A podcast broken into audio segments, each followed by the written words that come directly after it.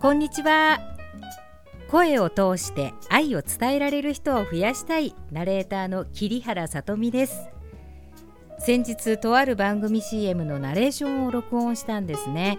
その番組 CM はとっても壮大な物語の CM でその壮大さを15秒に込めることが本当に難しい作業だったんですね。一種の煽り文句っていうんでしょうかね。結構テンションの高いセリフもあるんです。皆さんは煽られちゃう方ですか？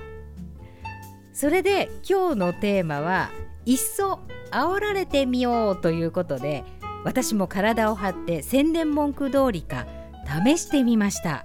何を試したかと言いますと健康医療器具なんですね。それも声の業界では有名な肺活量を鍛える器具なんです。宣伝文句は自分を超えろライバルに差をつけろ疲労を減らせ。どうでしょうか？こりゃ魅力的でしょう。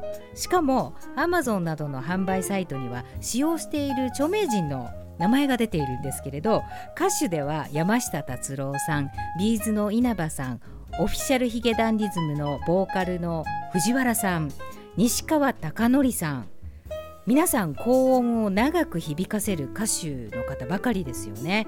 スポーツ選手では水泳の瀬戸大也さん。息継ぎなしで50メートルとか余裕で泳いでいらっしゃいますよね。心の中の私が言うポチっちゃいなよと。で買っちゃいました。使い始めて1週間です。私舐めてましたね。きついんですよ。一番負荷の高いものも買っちゃったんですね。間違えました。肺活量の負荷をかけるメモリっていうのがちょっとあるんですけれどメモリゼロは楽勝だったんです。このメモリをマックスにしてコンサート前にやっているという稲葉さん。あなたは神です。もう宣伝文句の疲労を減らせ。やるごとに私は疲労をしております。もうね高い壁の向こうにはゴールがあるっていうことでそう信じて実証できるまでゼロから頑張りたいと思います。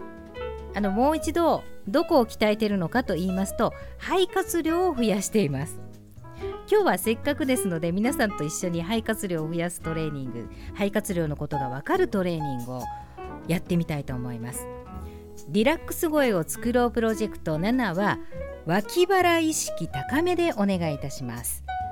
まず鼻から息を吸って口から吐く。これは普通にやっていただくんですがその時にカウントしてください。15秒いかない方。呼吸筋が弱いので体の筋肉を大きく使えるように意識しましょう。できることならば仰向けに寝てください。そして膝を立てます。その膝を右に倒してください。そうすると左脇腹が上になりますよね。その左脇腹に手を添えて鼻から吸って口から息を吐き出してください。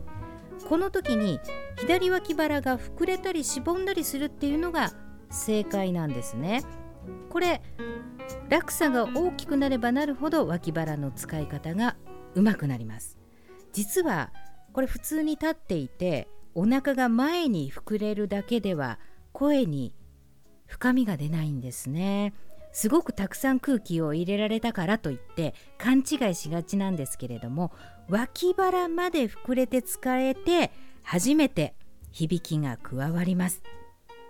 音色がとっても豊かになるので反対側も含めまして寝る前に試してみてください。私ね呼吸の器具やり始めて少し広がってきたんですよ。ちょっと嬉しい。ちなみに空気を上手に取り入れるためのエクササイズは下のトレーニングが一番早いです。通り道が確保できたら肺活量を増やすという順番でやってみてください。今日のトレーニングは煽り文句ほど追い込むものじゃないのできっと良い眠りにつけると思います。皆さんの本日の安眠の助けになりますようにトレーニングをお続けいただけたら嬉しいです。本日もお読みいただきありがとうございました。